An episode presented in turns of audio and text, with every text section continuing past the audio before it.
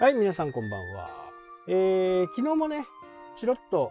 チロッと、チラッと話話をしたんですけど、その、投資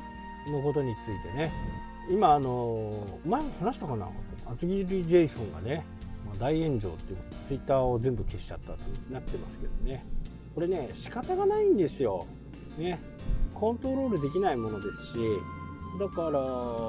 厚切りジェイソンもまあ何億ぐらいあるかわからないですけど、まあ、相当ね、えー、目減りをしてるかな、まあ、例えば1億円ね、えー、全部 SP500 に入れてたら25%ですからね。7000万ぐらい。7500万ぐらい。2500万損してるわけですよ。ただねこれ損っていう言い方がこう投資をする上でちょっと違うんですよね。今売ったら2500万損しますよって売らなかったら損しないわけですよく企業のね時価総額とかっていう言い方もありますけどあれはその時現時点での総額であって土地が高いところしか持ってないとね安いところしか持ってないということになればそれで時価総額変わっちゃうんですよ。簡単に。もうソフトバンクなんかいい例ですよね。いろんなね、えー、ところに投資してそれがどんどんどんどんこううまくいってる時には時価総額が高くなるし全部がダメな時は全部がダメだしみたいなね形なんですけどまあ唯一ね、えー、厚切りジェイソンがダメだったところはまあ1本ね SP500、1本っていうのがちょっとあまりおもしあのー、あまりよろしくなかったかな。僕もねあの本を読みました。まあ電子書籍なんでねまだ入ってますけどね、まあ、生活を切り詰めてそこでご飯貯めていくっていうね話。でこれは、まあ、コロナとかねロシアの問題とか、まあ、ここまでは正直読めないわけですよね。で彼の言ってるのはドルドルコスト平均法という形で毎月決まった日にちにね決まったお金を積み立てていくというの。これを日本で初めて言ったのが勝間さんかな。ただねこれ勝間さんもその時にやってドルコスト平均法っていうのがいいですよって言って本を出してリーマンショックだったんですよ。なんかねこの投資系で儲かるとかね安定するとかっていう本が出ると本が出てね売れると大体ちょっと暴落する。というのが今までの、ね、流れなんですよね。だから今後もそういう風に流れていくのかな誰かがねいたものを書いて。で一般的にはねもう大体分かってることなんでまあまあそういうことだよねっていうね本まで買う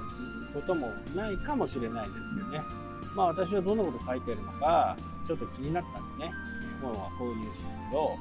同じです。もう同じ。やってることは勝間さんも厚切りジェイソンも同じ。ただ時期が悪かったとですね。いい時期ばっかりは続かないですけどね。ちょっと時期が悪かったかなという点ぐらいですかね。だから僕自身もね、えー、そうやって今まあ PayPay の話をしてますけど他にもね、えー、やってますでもねそっちはね SP500 にこう振り切りいってるわけじゃないんで他の部分もありますしね。全世界株全米株あとインドですね。インドブラジル。インドは微妙。まあブラジルはまた下がってきてますけどね。これね大体500円までは間違いなくいきます。全体的が全体的にね落ち着けば。これはほぼほぼいくんでね。まああとは熟するのを待っている感じですね、えそれまでは僕もドルコスト平均法でやってるんで毎月同じ額をね積み立てていって今ねそれでもプラスですよ。だから SP500 に1本とかねいうのはそこだけをねやっぱりリスクヘッジをしておきましょうみたいなことも書いてあるんですけどね。でも印象的には SP501 本、ね、僕が死んだら SP500 にしてくださいみたいなあ遺言めいたことを書いていたりねしてたりしますんでもちろん SP500 もねいいんですけど今はちょっとなんかねあまりいい風が来てないって感じですね。フォローの風が来てない。アゲンストの風止まらないって感じですね。まあ、風じゃないんで一概にね、あのー、同じことは言えないんですけど、まあ、風が吹けばね必ず止まります。止まってから追い風を吹くかもしれません。ずっと吹いてる追い風はないんで。あ向かい風？向かい風ね。いつかはね追い風に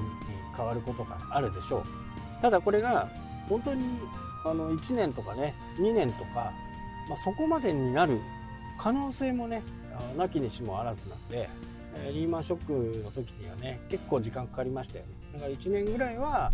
あ我慢できるかどうかっていうところですね私もね6月の入ってちょっと買いたいものがあるんでまあそこでもし上がらなかったら PayPay ボーナスはちょっと損切りでもね売ってしまおうかな。まあ変えてしまおうっていうかね PayPay の方にとは思ってますね。6月5日がどうなるかっていう。まあ4日までですね。4日まで。これプラマイゼロぐらいになればね PayPay ポイントにね変えちゃおうとは思ってるんですね。ただ今のね今スマホでえ録音してるんでリアルタイムで見るとどうなっているのか今ね見てるまあ変わんないですね。おでもちょっと変わりましたね。19%ぐらい。昨日はね25%ぐらいマイナスだったんですけどね19%ぐらいになってチャレンジコースってやつがね今20マイナス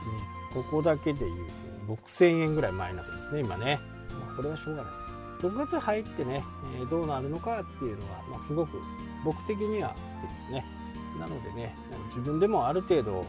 調べてね投資とかね丸乗りっていうのは初めはいいんですよ。初めはね。で少ない金額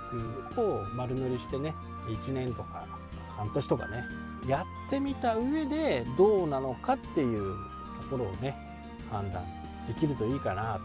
まあこればっかりはねわからないですけどまあだいぶロシアの方これね放送ではねロシアの方、まあ、テレビ放送とかねロシアは前線してるみたいな話になってますけど内情はやっぱりウクライナ相当反撃してるんでねウクライナの目的としては今まで取られてしまったねクリミア半島までね取り返そうと勢いでやってます。まあ YouTube でね見たりするとねドローンで爆撃するところとかねロシア兵がまああんまりねいい映像じゃないですけど逃げ惑うそういった様をね、え出してたりなんとなく日本のメディアっていうのは今ロシアが頑張ってるみたいなね奪還してるところばっかりをやってますけどだいぶねウクライナは相当前線してるんです。武器もいっぱい来てますからね。